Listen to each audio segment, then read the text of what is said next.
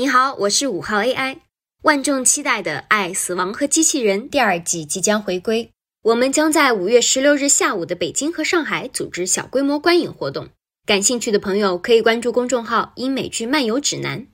北京听友回复 “BJ Robot”，上海听友回复 “SH Robot” 报名。Robot 拼写是 R O B O T。另外，今年的《怪奇物语》最终季，我们也将在更多城市组织八小时刷剧活动，敬请期待。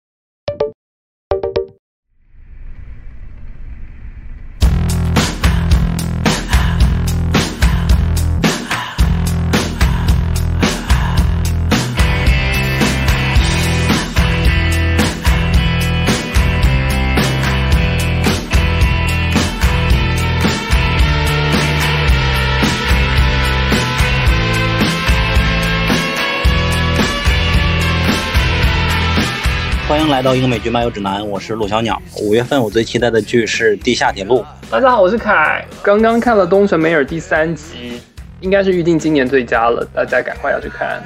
大家好，我是图丁。五月最期待的剧应该是《谁杀了 Sarah》第二季。除此之外，《爱死机》的第二季也是蛮期待的。好，目前为止在四月份看的剧当中，比较喜欢的应该是《无敌小子》吧。嗯，你说的话只会留第一句的。大家好，我是何何，第一次跟大家一起录节目，然后但是超级开心的何何。呃，五月份比较期待的剧是《爱死机》。OK，今天我们要聊的剧叫《无罪之罪》，是一部西语剧，上映在 Netflix。它的导演是奥里奥尔·保罗，也就是之前在国内也比较刷屏的一部电影《看不见的客人》，以及第二部电影《海市蜃楼》的八零后的导演。然后包括这部剧的男主也是《看不见的客人》里面的男主来饰演的。看不见的客人这个团队里面很多配角也参演了这部剧，但整体的他的演员还不是特别熟悉。在 IMDB 上去查资料的话，其实也查不到太多呃相关的资料，大部分都是那些西语剧里面常出现的一些面孔吧。他的导演是奥里奥尔·保罗嘛，他就是因为看不见的客人在国内火了，导致他下一次宣发的时候就被我们国内应该是。和瑞影业他们引进到国内，然后带他做了一次全国好几个城市的巡演，其中有一场是我映后给他进行采访，他就说他在和 Netflix 合作一部新的剧，预计可能过两年就要上映。当时我就蛮期待的，因为大家需需要知道的是，烧脑这个词在许多影迷的心里，它是一个有点贬义词了，就是好像导演只会玩结构，然后不牵涉到真正的艺术。当然，这个不代表我的观点啊。回到话题，就当时我就蛮期待这部剧的出现的。他在豆瓣里最开始的分数是九点一，现在已经跳到了八点九，在微博上还上了热搜。在昨天晚上上热搜的原因，听大家说是因为那个知名演员李现他推荐了这部剧发微博，我还没有去检查。这也意味着看的人会越来越多，可能日后的分数还会下降嘛？但是应该也不会太多了。这部剧应该是上半年最火的剧之一了吧？嗯，差不多能在国内最起码火成这个样子，应该是很少见了。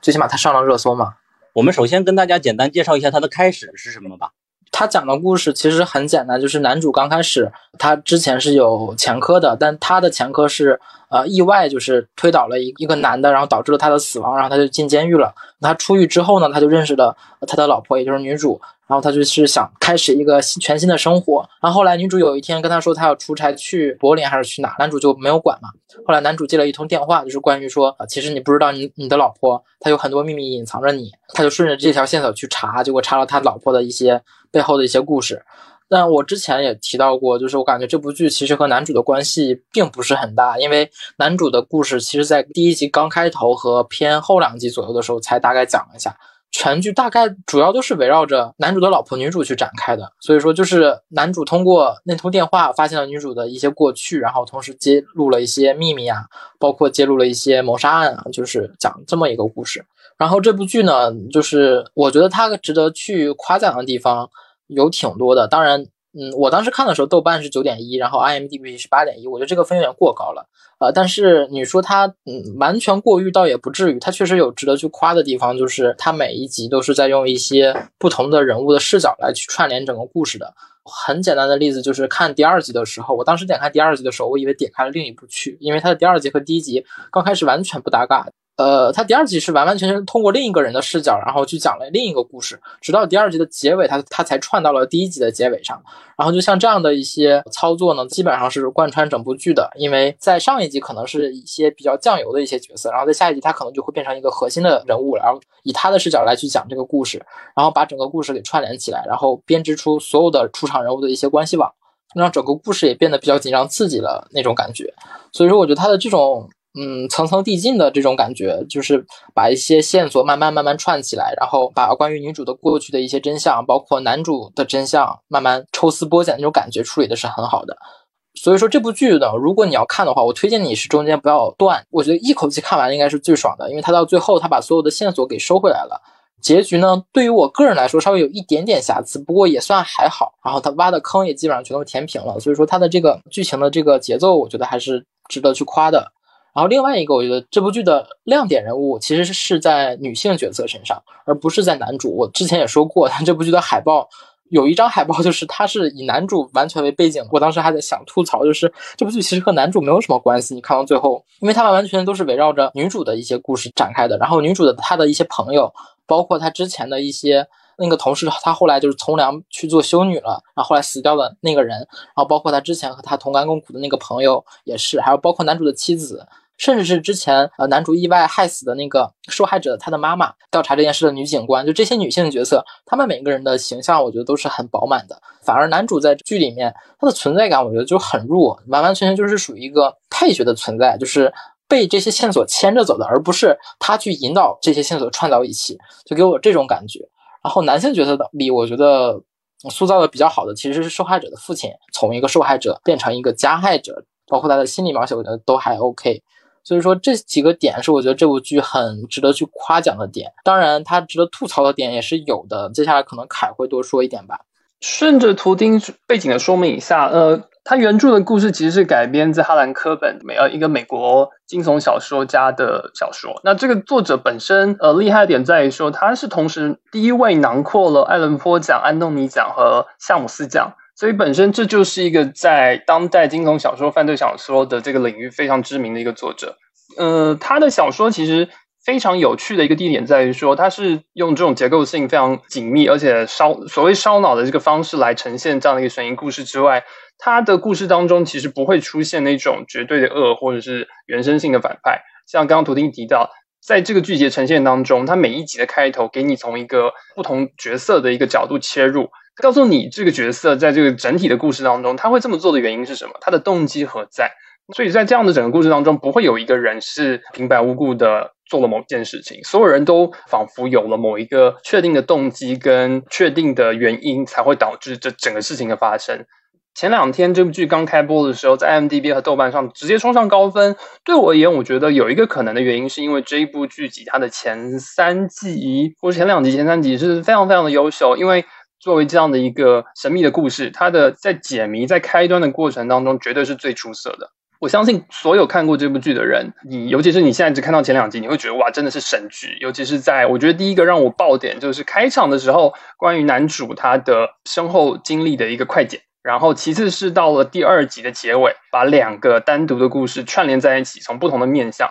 所以从结构性来讲，这部剧集真的就非常非常难得。它因为是一个西语剧集，它把一个美国的原著故事拿到了西班牙的这样一个背景下去执行。嗯，好的部分现在其实也插入了蛮多，我觉得是现实意义相关的东西。因为这部剧集到后面有一些情节是有包含呃女性的压迫，包含卖淫，以及包含一些呃。性犯罪相关的问题，在这个主题，其实我们在在西语剧集里面呈现的非常之多。那我觉得看完这部剧集之后，我自己也是蛮想去知道，呃，是不是这样的一个文化主题在西班牙的这样的语言形态里面是非常常见的。如果我想吐槽的话，确实这部剧集在悬疑故事解谜开端，从结构性的角度非常奇妙的给你前两集的这样不同的 intro 之后。它其实后面呃叙事的部分，它并没有整体呈现一个极高水平的呈现，尤其是应该是第四还是第五集的时候，它甚至用了一整集用一个非常不那么电视剧的方式，反而就是感觉是在旁白的感觉在推进剧情，因为它要做很多解释，因为它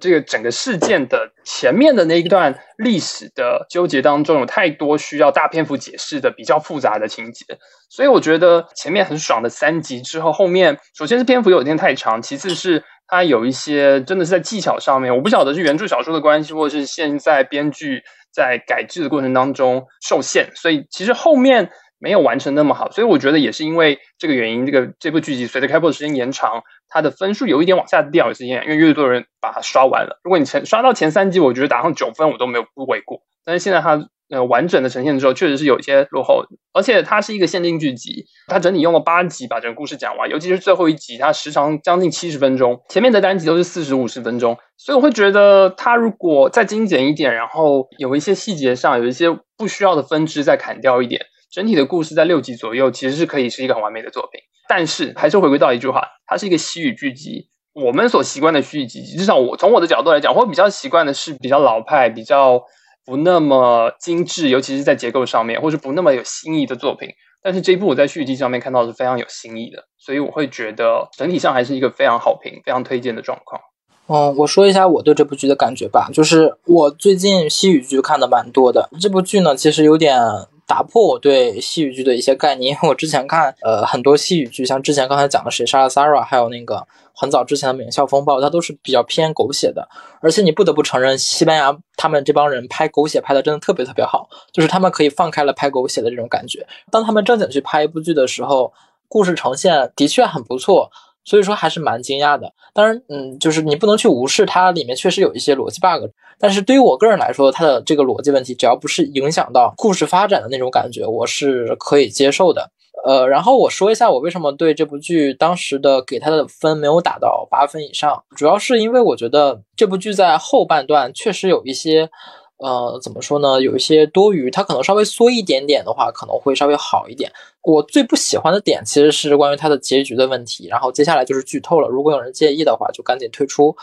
我们还是先讲一下它的叙事方式吧。我们都知道，当时《权力的游戏》这本小说《冰与火之歌》，它写作的方式叫 POV 嘛，就是 Point of View，试点人物写作手法，就是每一话每一 part 开始都是一个角色他的第一人称视角来写的。而我们这个剧，它的前四集甚至所有集，它都是它以某一个人物的第二人称视角来叙述的，就是每一集它都会有一个人物的独白嘛。那个独白不是说我怎么样，而是说你怎么样。所以说每一集它的叙事的方法都是以不同的人物为中心来做的。第一集可能就是这个剧的主要的主角，图钉说她是没有什么存在感。第三四集才是女主吧。然后每集是以这样切换的手法，因为它这个结构玩起来确实会给许多人一种新鲜感。但是如果看电影多了会知道。这种的叙事手法也有很多电影都已经玩过，但是确实在剧里是很少做的。它之所以这样叙事，一方面给了我们新意，另一方面它有一个非常投机取巧的一个想法存在。这是一个悬疑类的剧，有很多很多的线索，你会知道发现好多好多支线，每一个人物都有不同的动机。用什么方法能够给别人梳理剧情呢？它就是靠这个叙事。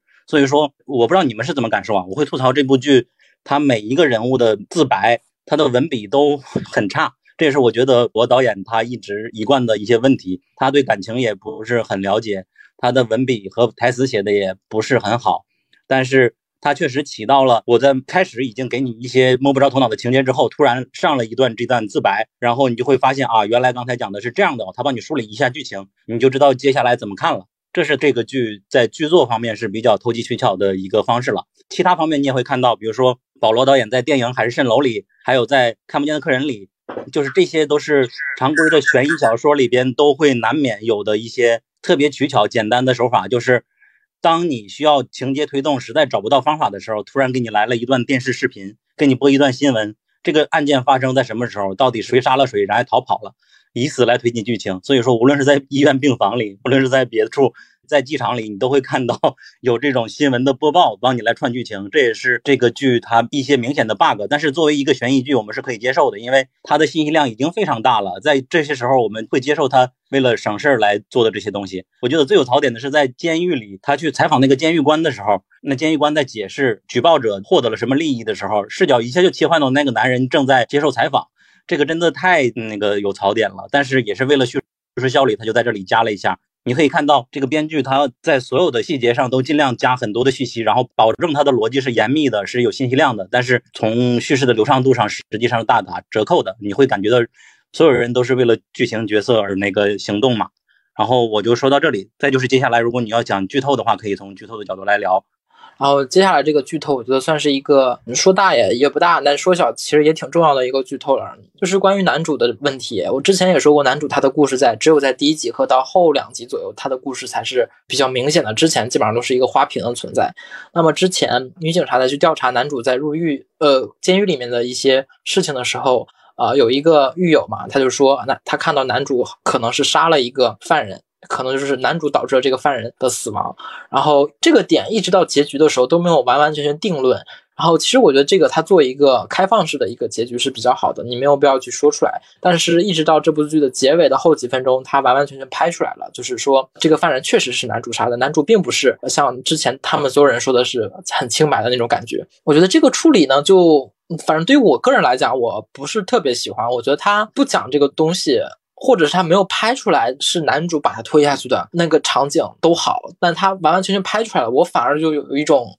呃莫名其妙的一种失落感，就是就感觉我好像对这部剧突然就觉得它就变得普通了这种感觉。呃，我不知道小说里面是不是也完完全全把它写出来了，就是呃男主真的推了那个人还是怎么样？但是电视剧的这个结局就让我比较，嗯，就是比较失落吧。我不能说它差，但是就是对于我个人来说是比较失落的。除此之外的话，想吐槽的点就没有特别多了。唯一就想说的就是男主他的存在感真的很弱。我觉得他作为一个串线索的一个，不管是 NPC 还是说工具人的吧，它的前半段可以稍微呃活跃一点，或者是怎么样。但是你仔细想一想，之前每一集它都是以其他的人，基本上都是以女主身边的一些朋友为视角去讲的嘛。男主可能也确实插不进去。然后我比较喜欢的角色其实是除了。女主那个角色，我觉得塑造的还不错。之外，我比较喜欢的其实是，呃，就是男主之前意外杀害的那个受害者的那个父亲。我觉得他的这个角色塑造的还是比较好的。因为我很早之前看过一个英剧，就是也是讲关于受害者和加害者这两者之间的关系。就是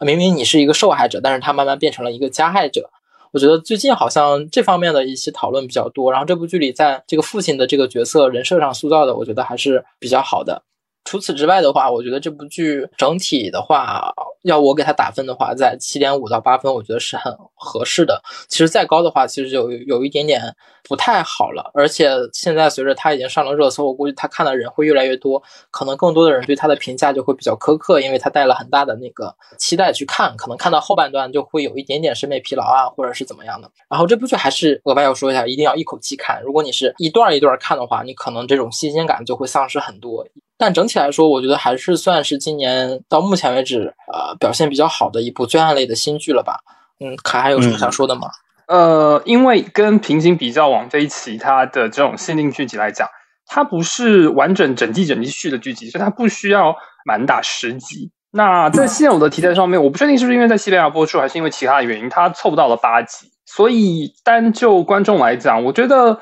呃，除非你是准备好了要直接开始看，不然如果你在一个周末的傍晚，然后随意的点开第一集，然后其实我觉得是蛮难看完的。我自己是昨天熬夜熬到四点，后来还是缺了一集半。但是就是我觉得是时长上确实是一个硬伤，因为它的节奏在前面真的是给你太大的吸引力了，可是到后面。呃，尤其是后半段剧情有一点拖沓，然后而且很大段的悬疑，其实在后面其实是可以猜得到的，所以真的是不可惜啦，是这个点是。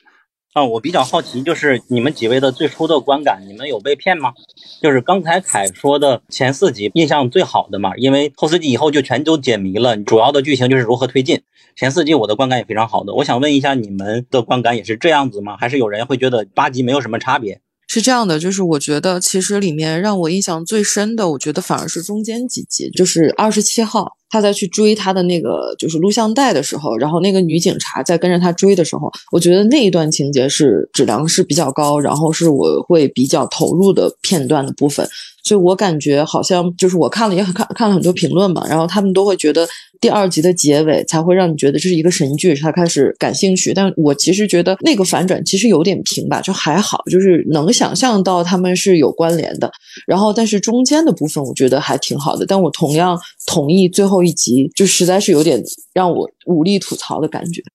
我是对第二集也还好，因为我当时看第二集也是最开始的时候我会稍微愣了一下，因为感觉。它好像不是不像同一部剧嘛，啊，你看一看看一看就会觉得它肯定会和它之前有关系。我当时就在等他到底是会什么时候勾到第一集的那个结尾上，结果他一直到第二集结尾才勾回去。哦，那我大概就已经猜到了他可能会是一集一个故事。然后我同样我比较喜欢的也是中间几集，因为我比较喜欢的是女性角色的塑造，所以说中间那几个女性角色她们的之间的一些描写我是很喜欢的。但的确，我觉得它有一点稍微有一点点一点点的啰嗦，但是也没有说特别啰嗦。像之前凯说压缩到六集，呃，我可能会觉得压缩到六六集有一点点短，稍微再长一点点，或者是每一集再拉长一点。六集的话，每一集拉长一点。我觉得反而我更喜欢的应该是中间部分。第二集确实是有一种新鲜感，但是那种新鲜感，因为你之前看到很多，像之前的那个那个恐怖剧叫什么来，《鬼入侵》，它不也是这个样子吗？第一集的时候。所以说，这种新鲜感一下就过去了。然后，嗯，看到中间的话，反而会觉得更喜欢中间这几个角色的塑造还是比较好的。可以回顾一下一二集，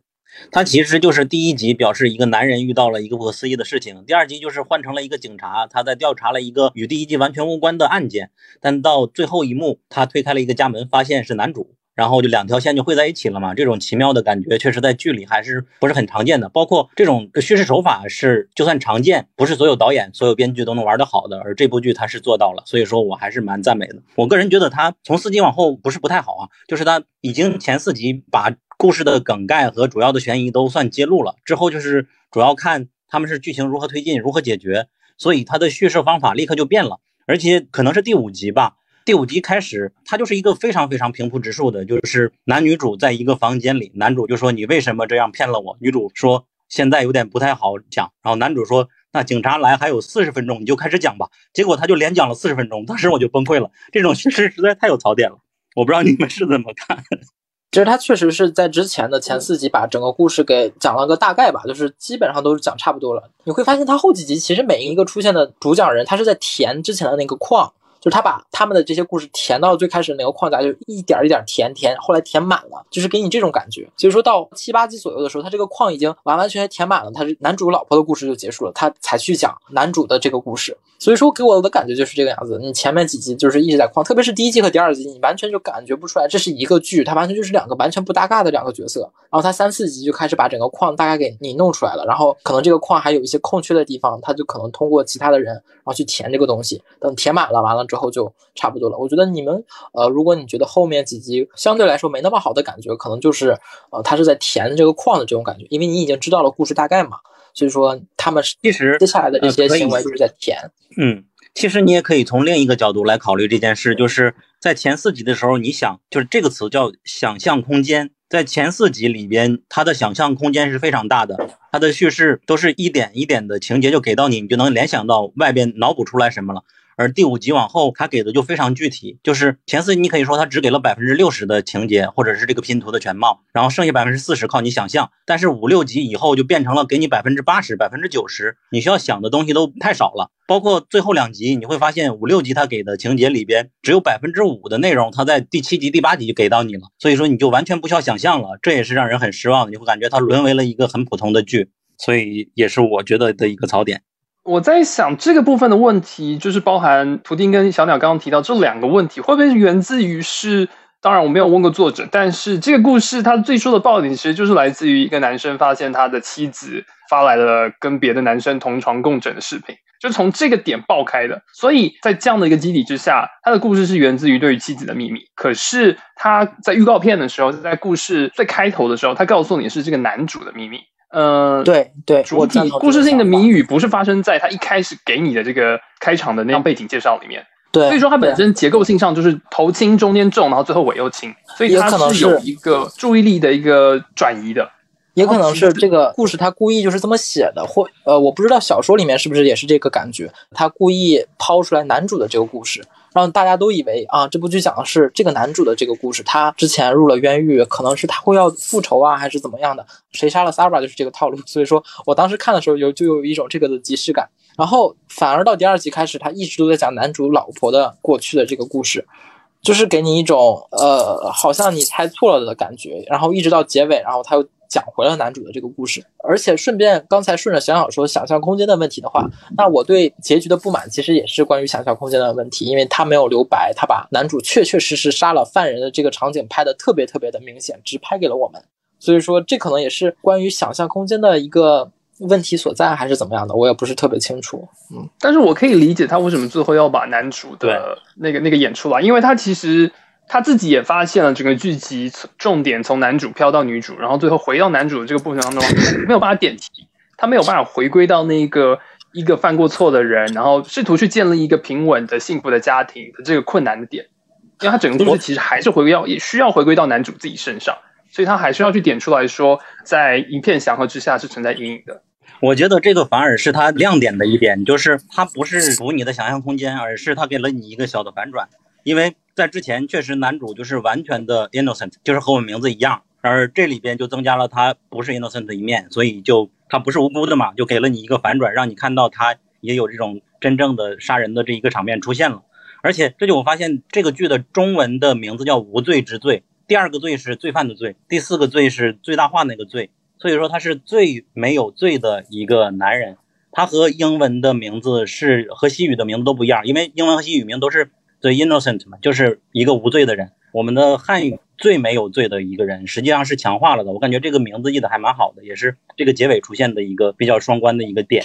其实这个问题还是绕回来了，我还是这么觉得的，就是既然从这个名字也看，还是从男主的这些故事来看，那这个故事它就应该是围绕着男主讲的。为什么他男主的故事反而是在这部剧里占篇幅最弱的？我不清楚小说里面是不是也是这个样子，就是误杀了一个人，然后他后来接到他老婆的电话，然后全程都是在讲他老婆的故事，一直到结尾他来了个反转，然后就说，呃，男主其实是虽然说是最没有罪的人，但他其实还是杀了一个。小说我看过，就是所以我可以跟大家讲一下，这个男主其实他完全都是工具人，就是小说的，就是整个过程里面，他甚至都没有在监狱里面杀过人，就是这个是我非常确定的。就是我我不妨给大家提供一个思路啊，但是小说的说写法也是这样，就是说他的每一章也是。你好，你是谁谁谁？然后你今年多大岁数？怎么怎么怎么样？这样一个开头。但是呢，就是我觉得其实男主一个是他是工具人嘛，然后他在通过他的这个故事，然后展现女主的整个这个背景或等等的，就是通过出轨这件事情嘛，就是他怀疑出轨这件事情。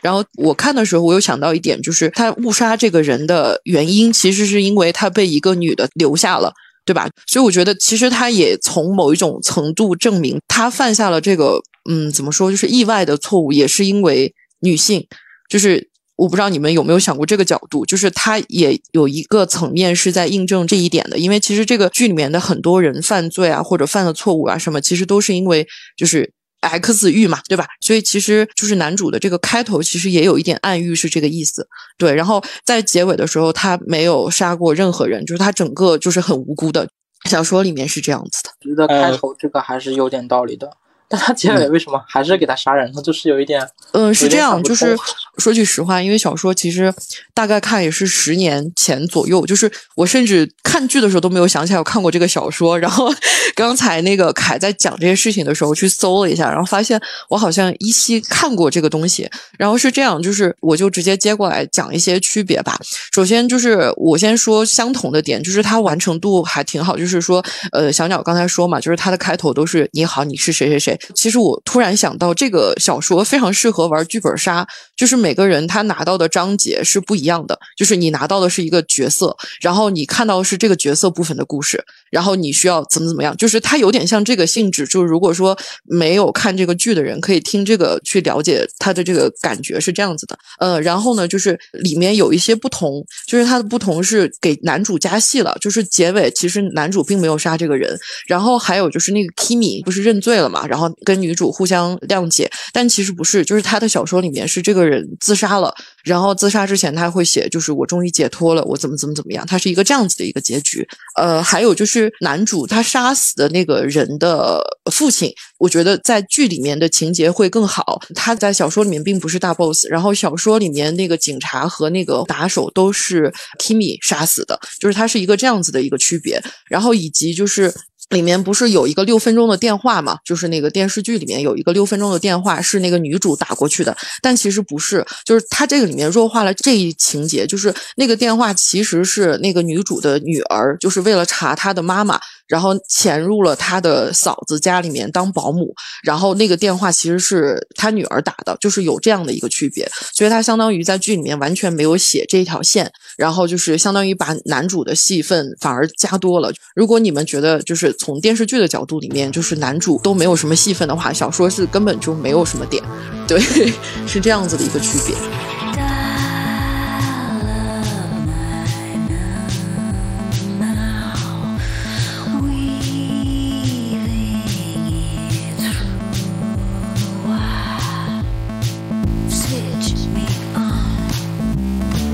你好，我是九号 AI。我们的微博和微信公众号都叫英美剧漫游指南。微博会发布新鲜的英美剧资讯和我们第一时间试看过的所有新剧的速评，微信公众号则只会推送我们认为非常好看的剧集推荐。另外，我们还有播客听众群，入口可以在公众号后台回复 E I C C A S T 获取。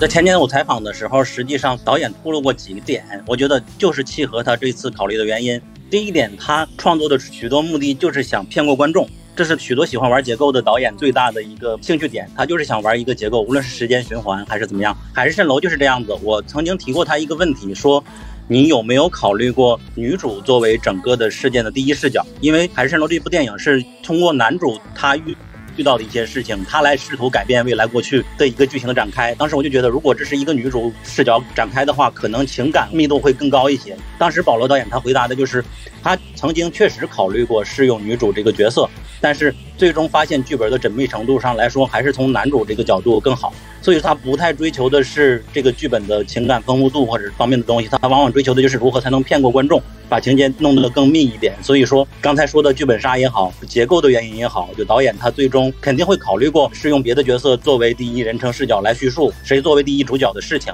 但最终选择这个男主肯定也是他反复琢磨过的。我是觉得，如果就是把他想成嗯是导演故意为之的话，我是觉得我是可以接受的。他可能是真的就是想骗一下这帮人，就是。啊！你看我第一集是在讲男主的故事，巴拉巴拉，结果第二集一直到中间全都在讲女主，哈哈，你被我骗了吧？然后，但是到这个节骨眼的时候，他又转回来去讲了一下男主，反而还扣了一下题。在扣题的时候，结尾还给你留了一个反转。他如果真的是这么故意的去做的话，我倒是可以理解的。但是说实话，我的内心还是不想承认这种可能性。但是，嗯，好像也只能这么去解释他的这个想法了。而且他小说里也是这么去写的，包括刚才何何也说了，小说里面的男主他的戏份反而更少。拍成剧，他加多了男主的戏份，可能就是为了想配合他的这个拍摄的这个这个想法吧。我可能就是这么想的。你知足就好了。他好歹只是想骗过观众，人健身创是想伤害观众，还是好一点的。有没有感谢他？呃，我想补充的是有几个点，我觉得可能是源自于他这个文本从美国移到西班牙的一个呃文化性上的问题。就比如说。有两个点，一个是当我们在第三、第四集的时候，那个国家警察出现这条线，他当时其实这样的一个模式是戏剧剧集或者说美剧也常出现的一种那种政治阴谋的那种感觉，就是因为有这些录像带的原因，所以政府高层需要来封口，需要来追查，所以这是有一个政治阴谋的这样的概念进来。但是你文本玩到最后面，发现这根本就没有提及，然后原著里面它其实也没有想要突出这个部分。所以我会觉得这会变成有点落差。然后其次是当中有两场戏，一场是在回溯过去关于未成年人性犯罪的那个那那个场景，以及最后一集就是女主被那个 Kimi 绑在那边，然后有一些她想要去呃伤害 Kimi 的这样的一个场景。这两个场景我会觉得它跟它整体剧集风格是不相符的。呃，我会觉得这是西语剧集在这种题材上面，它可能是我没我没有说它一定要写实，但是它并没有把它。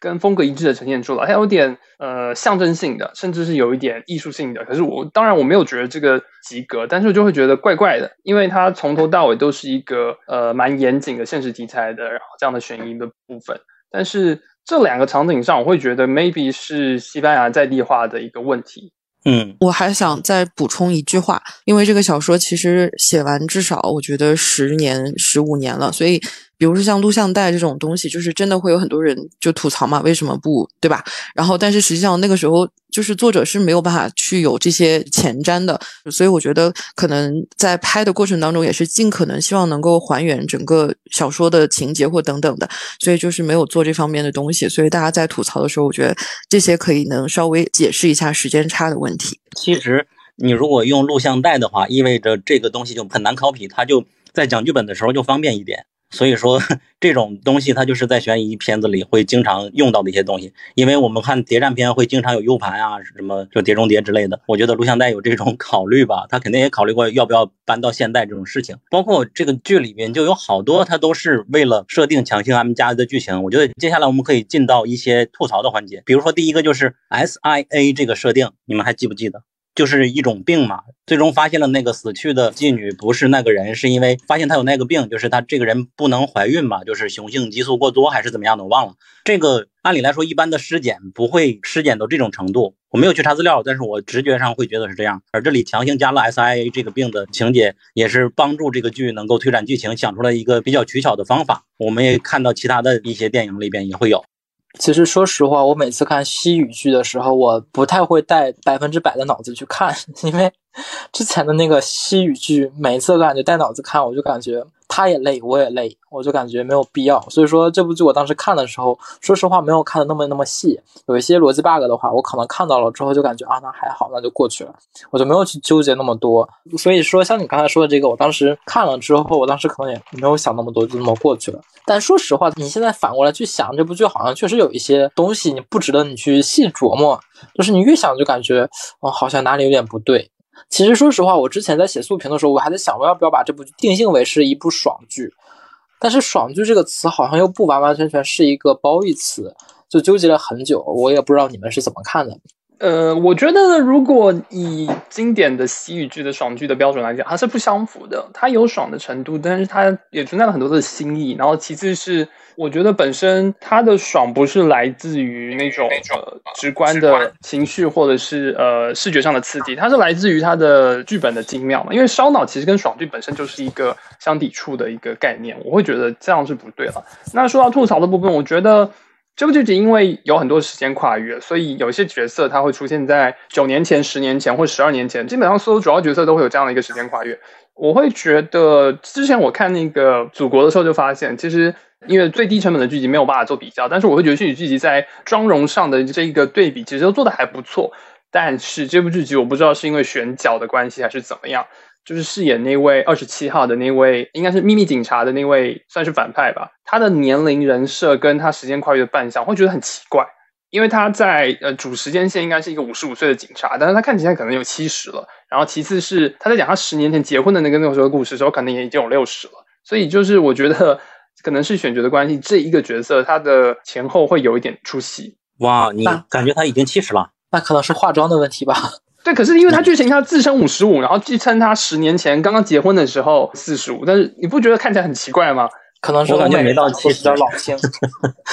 就太老气了。对，嗯，他是不是爽剧暂且不论，但是确实在当年看电影的时候，我感觉他就很适合和网飞合作一个，因为。许多人就是把烧脑剧当爽剧来看的，可能这个主要是不太烧吧，就是如果烧到一定程度，可能就不爽了。但是大多数我们对爽剧的看法和烧脑剧的看法都是那种爆米花的形容，它不只是难懂，就暗黑这种算烧脑剧，它可能不够爽。但是许多比较畅快的，第一秒给你一个悬案，在第三秒的时候他就给你解答了，这种就让人马上就反应过来，它就不算一个爽不到的一个烧脑剧。我觉得他们两个就是两个极端嘛。其实我是觉得。烧脑和爽是有一定关系的，但是也不完全就是归为一类。像刚才你说的暗黑，它肯定是个烧脑，它绝对不是爽剧，因为你看完之后你脑子疼，怎么可能爽呢？所以说暗黑它肯定是一部烧脑剧。无罪之罪的话，我觉得更偏向于爽一点点，但是你完完全把它归到爽剧的话，也确实是有一点感觉对它有一点不公吧。那刚才凯也提到那个《末日狂花》，它的题材和这个很像，《末日狂花》是讲几个差女杀了自己的老板然后逃跑的故事，它就是一个完完全全的无脑的一一个爽剧，你就看他们去逃跑，然后是一个偏公路片的一个感觉。但我觉得烧脑和爽的界限好像不是那么那么的明显，他俩完全融合到一起也不至于，但是确实是他俩还是有一定关系的吧。嗯，要不然我们聊聊感情吧，可以吐槽一下，你们觉得他这里边感情就是所有人的人设立得住吗？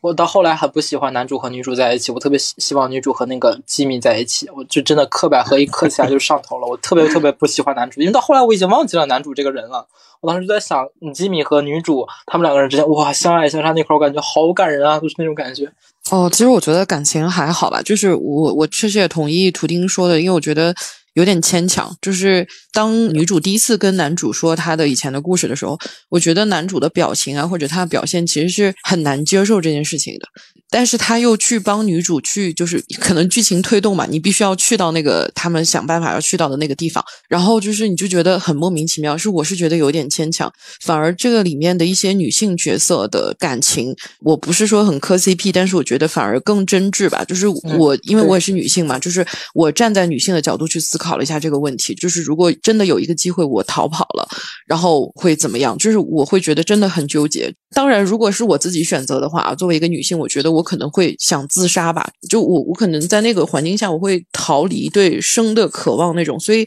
当他们里面有一些，比如说我要坚强的活下去，我怎么怎么怎么样的时候，我还是觉得有一点牵强和和想吐槽这件事情。其中有几点嘛，就比如说你说这个女主她因为换了身份嘛，她有身身份证或者什么之类的，然后她就可以工作，然后找到工作怎么怎么就立刻换了一个人。但是 Kimi 其实他有钱去调查这件事情。他为什么不去换一个新的身份，对吧？就是就，如果细想的话，有点问题。然后包括男主的这个工具人的身份角色，到最后一幕的时候，他不是在那个玻璃那儿。然后 我因为我看评论嘛，然后评论就会说，男主你这个时候如果再不从这个玻璃冲出去的话，我觉得你真的一点用都没有，就是这种感觉。所以其实。就是这个剧，就刚才你们讨论嘛，爽不爽这件事情，我是觉得是爽的。就是，呃，只要能沉浸在里面，就是你能跟着他们的感情线去走，我觉得是 OK 的。但是你跳出来之后，再去看到那么多好评的时候，再去审视这个剧的时候，其实我觉得槽点就很多。所以我觉得只能说是一看就过，不要细想的剧。但是你有那个沉浸的过程，我觉得是 OK 的。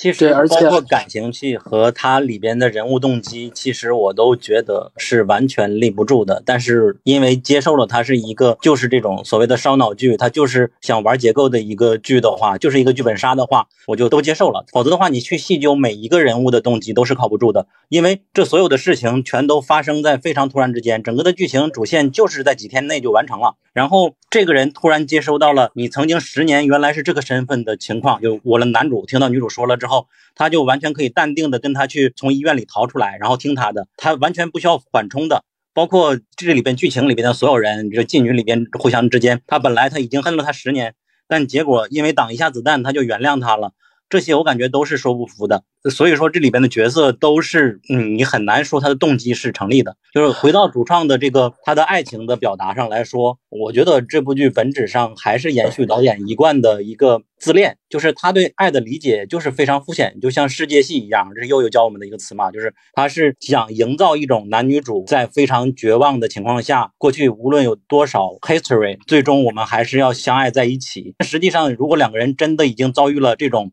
我觉得你背叛了我，你在欺瞒我的时候，他们俩肯定还有许多缝隙需要弥补的，未必能够接纳彼此。但是导演他对爱的理解和他之前电影一样，我觉得是一贯的肤浅，然后他也不会去想这些东西。然后他对仇恨的理解也是这样，所有有仇恨的人都是一个像基督山伯爵一样，能够去做一个非常长期的计划，最终实现他的报复。这里边所有的角色你会发现，都是一个至少是几年探员、几年警长、智商超高的一个角色，这都是不合理的，就全员恶人嘛。像刚才你们俩说的，他的动机和男女主的感情线是有一点点立不住的。但是再怎么立不住，我觉得男主和女主之间的感情线是最立不住的。特别是女主把她的一些故事跟男主讲的时候，呃，男主我个人觉得他的表现是很木讷的，我感觉他好像没有什么表情，我就感觉他好像和女主没有什么太多的感情沟通。反而女主是和他之前在当嗯差女的时候的那几个女性朋友之间的感情，呃可能会更深厚一点。之前刚才小蒋说的恨了十年，后来因为挡了一枪，完了之后就和好了，还是怎么样？毕竟他们认识了十年，你是个勉勉强强可以理解的，就想啊，认识了十年你还是在乎我的，还是怎么样的？就是你不较这个真儿，你勉强还是可以理解的。但是像男主和女主，我感觉他们两个人之间。我反而感觉就没有爱。我为什么说到后来我比较磕女主和吉米？就感觉他们两个人之间反而更有 CP 感。男主和女主之间感觉好像真的就是一个 NPC 和一个主角之间的关系，没有什么感情之间的沟通。所以说，呃，这部剧的感情线其实不是最主要要去看的一个东西。然后另外就是关于西语剧的警察，他的智商很高。其实我。我发现了这个问题。我之前看了那个是不是硬核，我忘记了，反正是我看了另一部呃剧里面的那个警察智商特别特别低，然后后来就看了那个黑金，黑金高强还是黑金什么东西。呃，那部剧里面的那个警察就是智商特别特别在线，全程在线，你就感觉那里面的警察好像就是无所不能的样子。所以说，可能是戏剧剧的一个特征啊，还是怎么样的，就不太清楚了。不过，我还是觉得这部剧里的感情线不是最主要的一个点，呃，也没有必要太去抠他的感情线怎么怎么样吧。但是你有没有想到，导演他作为一个直男，他对爱情的想象就在这里了。就是我在一个完全与我生活无关的偶遇到了一个女人，我们各自有各自的过去。然后非常不顺，然后突然在那一夜，我和他发生了一夜情。这个艳遇是他铭记一生，也是许多直男一生会觉得他认为是爱情的一点。所以说，在导演这个导演的问题啊，那这是导演的问题啊。就在他这个逻辑里边，他是说得通的。对，那这是这是导演的问题，不是这个呃这个剧本。我这样黑导演，对不起了，希望大家别喷我。我的观点其实跟图钉差不多，我觉得这部剧集我不会太看重所谓它细节上的情感上是不是有存在合理的逻辑，或者说做出这样的选择的动机。但是我另外一个点，我觉得还蛮明显的，就是剧作上其实它 maybe 可能就是出自于导演在情感上，或者说在作为男性本身太直男了吗？或者 anyway 的。他的几个点其实蛮踩本身作为男性观众自身的那样的刺激点，就是其实是包含剧集一开始男主看到女主跟别的男的躺在床上的影片，还有最后一集男主挡在玻璃里面，然后发现自己的妻子要被别的男子侵犯，就是我觉得这几个其实是非常踩男性观众的刺激点。那我觉得会不会其实是跟原作者跟剧创主创 maybe 这是有他的作者性在里面了。嗯，没错。然后我觉得我们接下来可以去聊一聊他想反映什么。就是这个剧里边，除了导演的一些自恋以外，他还会有一些想要反映的社会议题嘛。这里边最终揭露的就是一个性犯罪的事情，通过揭露政府的腐败，或者是高层人士的一些恶，再就是有一些未成年的少女作为一个卖淫的这种揭露。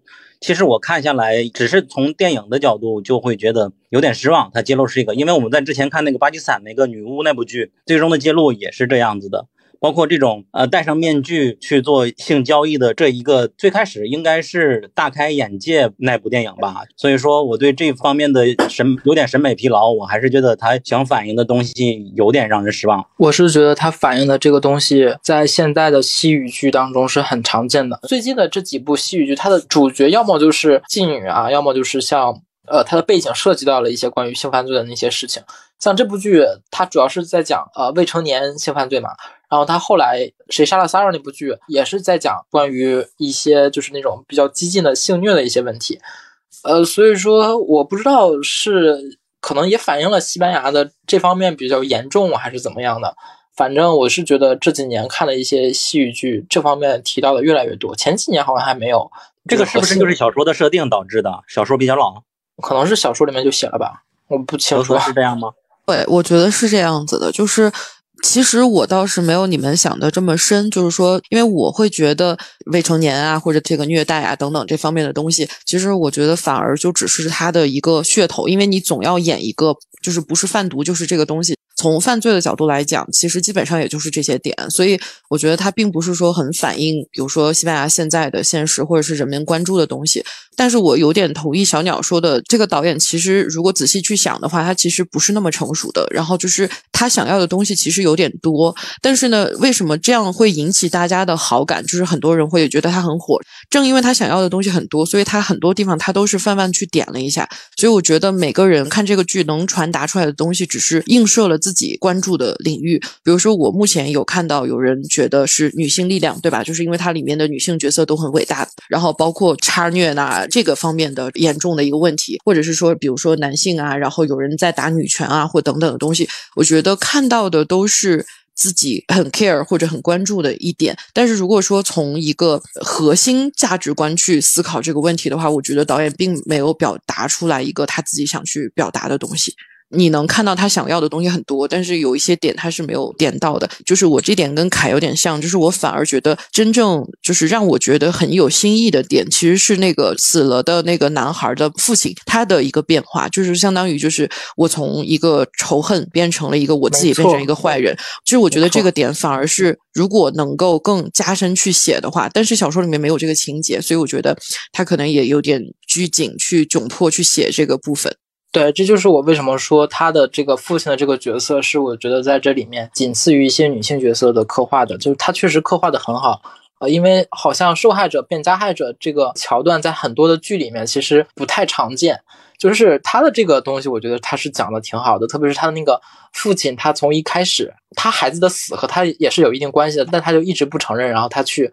他一直去埋怨男主是男主，他就不想去正视是自己的问题，到后来一点点变得更激进。到后来，他甚至去杀人，而且杀了还不止一个。再到最后，就想方设法陷害男主，就是他变得越来越激进。他的这个心理变化，我觉得是嗯挺不错的。而且他作为一个不算核心角色的一个人物吧，他在偶尔几集当中的出现，他的表现其实都是有一点点变化的。你能看出来他这个人是不对劲的，你也比较期待他到后来会有一些什么样的呃行动或者是行为怎么样的。对，那我觉得接下来可以顺着聊一下女性议题这个方面的东西。刚才你们说好像没有导演可能没有去主要去想这个，但是我觉得他把设定设在这个方面了。而且在第五集还第六集的时候，我看到有评论说 “girls help girls”，就是这个桥段。我觉得他们在反抗那个他们那个男人的时候，那反派的时候，我觉得设定的还蛮好的。包括这里边出色的角色也都是女性嘛，所以在女性这个塑造上，我还是觉得她起码是现代的，不至于老套。但是我也看到群里有一个群友说，这里边那个女警察无论去任何场合都用高跟鞋，这是迎合了男性的审美。但我觉得这个反而不太是，就是因为是西班牙的比较奔放的那种性格，好像都是经常这样的。因为导演就是想塑造一个这个女主角，她是一个不走寻常路的一个警察，无论去哪儿都去做高跟鞋，而且她也讲了她自己背后的故事嘛，所以说是比较有性格的。我觉得这个方面都没有反应。哎，我不知道为什么，就是我的印象当中，这个女就是这个女警察，她一直穿高跟鞋的原因。好像是因为她从小不是就是发生那样的悲剧嘛，然后她就很要强，但是他因为身材很娇小，就是我不知道我为什么有这个印象啊，就不我现在都不记得是不是剧里有这么写过，所以他才一直穿高跟鞋。因为有一个细节，我不知道你们记不记得，就是他不是把那个警徽交出来了嘛，不想再做了，就是就这样。然后他回到家之后，第一件事就是把高跟鞋脱掉，就我觉得好像是那个是他的战靴的那种感觉。对，然后刚才小鸟说 “girls help help girls” 的那个点，我其实也是赞同的。就是在那个情景下，说实话，就是那一段，就是你看的时候你是有感觉的，就是你是觉得 OK，他怎么怎么样。但是我为什么说，就是我觉得导演他想要的很多。你看，因为他又不是很像女巫那种，就女巫你是很明显的知道他在演什么样的主题。但是这个就是那一段，我觉得是很爽的。然后包括那个私人侦探和那个就是女警察两个人一起联合，然后他帮他定位啊等等那。个情节的时候，你也觉得是 girls help girls，但是其他的地方你又不是特别明显的能感觉出来这点，尤其是他在结尾又安排了一个倒数第三个大 boss 是 Kimi 来扮演这样一个角色，我甚至都没有感觉出来什么就是爱之深责之切那种感觉，我是觉得他是需要那样一个情节，在他才安排这样一个情节，所以我能感觉出片段的这种女性力量，但是不是说特别明显的，作为女性角度是这样。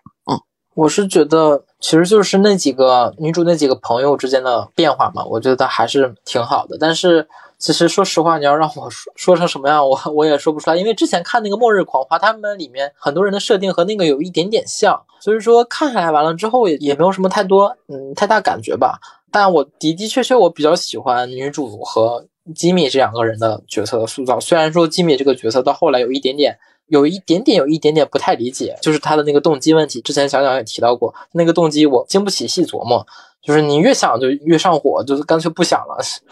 但是我觉得这部剧的女权，她的表现其实蛮隐晦的吧，不是那么那么的明显。侧重点其实还是在挖女主的过去，在着重去讲犯罪的那些故事。你说那个《末日狂花》也是西班牙的，叫《红日狂花》吗？是吗？对，叫《红日狂花》。对对对，那就是根据那部《末路狂花》改的吧？就是老电影。呃，没有，只是一个梗。不是不是不是，好像好像定位就好像就是两个女生，《末路狂花》也是这样，公路片，然后两个女。不不不，《红日狂花》是三个女的。嗯，对，但是我觉得设定是有借鉴吗？听起来像没有没有，好像不是吧？我不知道，我不知道那个电影它讲的是什么。电影也是两个女孩，但是文本上犯罪然后被追杀啊，不是他们的犯罪是什么？最终他们开车跳崖了啊？没有没有，他们目前为止还没死呢，他们活得可好了。嗯，好吧。我是觉得，因为本身哈兰科本他的小说本来就有一个特性，是他不会描述太多系统性的恶，他的里面的坏人或者里面的反派，或者说里面每个人的动机，其实都是原生性、自我本身、就个人性的东西。所以在当这里面所有的压迫与被压迫，或者说反抗与对他者的攻击跟敌意，都是来自于个人的情况下，其实也蛮难说在这样的一个文本里面去找到关于女性主义的部分。就 maybe 可能我觉得它还是回归在一个本身就是一个悬疑故事，一个惊悚跟一个过往历史的探秘的这样的一个过程。对它好像它好像和女权的关系没有联系的那么紧密。呃，他只是通过恰好是男呃女主她的这些过去挖了出来，然后她女主的朋友嗯也全部都是之前那样子的职业，他们的一些变化什么的，所以说你乍一看，你可能觉得它是一个和呃女权很相关的一些一部剧，但其实并不是，只是借他们的视角去讲这个关于犯罪，讲女主她的过去的故事。对，所以我觉得其实这个剧，我觉得最吸引人的点，其实还是结构问题。就是比如说营销号在发的东西或者是点，其实都是在反转和反转的结构。所以我觉得它其实的情感输出或者是价值观输出倒没有特别多，反而我觉得有一些东西，就是说它没有演出来的部分，我觉得反而可以让大家有无限猜想。比如说。就是实际上，这个就是女警察她的故事跟整个的线其实是没有什么太大的关系的，无非就是她在那个修道院嘛，就是这一件事情。但是实际上，就是如果说能再去写的话，他父亲的自杀是不是跟就是这些事情也有关系，或等等。我我只是举一个例子，我是说有一些他没有写到的点，其实你是可以去把它猜的，或者是想的更悬疑的。但如果说深去挖，他在传达什么思想或者感情，我真的觉得还就挺薄弱的。倒没有特别强，对，就不要用感情去看到就好了，就是为了一个爽嘛，我们就是为了去解谜。然后我觉得我们聊的也差不多了，接下来再聊最后一个话题吧，就是你们对这个导演有期待吗？我不知道你们是否看过之前的他的几部导演的作品，因为在《海市蜃楼》结束之后，呃，我记得波米也就反派影评他们说他是调侃他是西班牙的毕赣，然后就觉得他好像有点为了玩结构而玩结构，不太会有更多的前途了。但是看完这部剧，我反而又重新燃起了对他的一个希望。我不知道你们怎么看？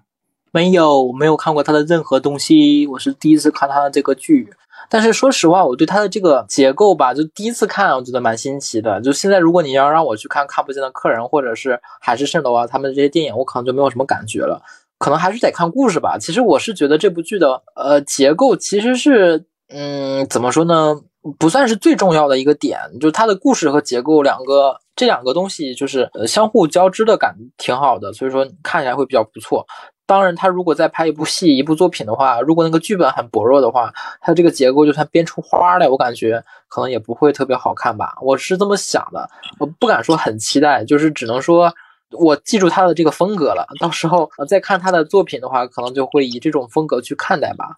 我其实因为以前我大概看过一部分，但是没有看过很全，然后所以我其实跟嗯图钉差不多，就是我也是比较 OK 记住他的风格，然后通过咱们今天在聊这些东西嘛，其实我也能看到他的一些想法或什么。我对他的期待是，我觉得就是能够看出来他是有想法，然后并且想实现一东一些东西的人，但是呢，就是可能希望就是他可以。Get 到一些周围的评价也好，是等等一些东西也好，然后可以让他在比如说我们刚才提到的感情方面啊，然后或者是一些就是输出的一些方面，可以再提升一些。其实我还是会期待的。就因为它之所以火嘛，就是它一定是有一个可以吸引人的点，那么它就是一定是有可以称赞的地方的，然后它可以利用这一些点继续去达到更高的一个一个诉求吧，我是这样。然后我再补充一点，就是刚才小鸟不是说李现推荐了这个剧嘛，然后刚才有在微博上看到张静初也推荐了这个剧。哦，OK，凯你的，我也没看过他之前的作品，但是我觉得，嗯，他现在能够在这样的一个类型之下有这样的一个。至少是技法上，或是在声望上，大家都觉得好评。那我觉得也不用太捧杀吧，就是说期待什么的，倒也不至于。但是就是记住了这个导演。OK，其实他之前的作品，我觉得完成度来说，还是这部剧完成度最高。但是最受欢迎的还是看不见的客人嘛，也有人会吐槽看不见的客人 bug 好多。然后如果从另一个角度来说，就是如果我是一个编剧来去想这样一个剧本的话，线头最多的也是目前这部剧。就是不同的线，然后最终穿在一起，它就意味着这个剧本杀真的特别复杂。而第一部剧就是看不见的客人，因为它的线没有那么多，所以说你就看起来更好理解一点，它的节奏还足够紧凑。但是从维度上来讲，那个海市蜃楼它是三部里边观感最不好的，你看完觉得就好狗血的一部剧。对，它里边的最终的情感驱动就更凸显了导演他对爱情的 理解，真的槽点满满。但是因为它增加了时空穿越的维度，就像黑洞频率一样，从过去的电视能和自己对话。也增加了这个故事的维度，所以说我们都看到它的剧本的完成度或难度会比《看不见的客人》要难很多。我感觉和这部剧不相上下吧，但是确实看起来不是一部优秀的作品。但因为我个人也比较爱好这类型去玩结构的这种导演去设想的东西，所以还是蛮期待他的作品的。突然想到，他算不算一个烧脑界的低配版的诺兰呀？我们看到诺兰最新这部作品，所有人也都是工具人。现在他这部作品也是所有人都工具人。我觉得大可不必啊，你不要这么咒人家，不要捧杀 诺诺兰可不是什么好人呢，不要给人家戴帽子。那今天我们的聊天就差不多到这里，拜拜拜拜。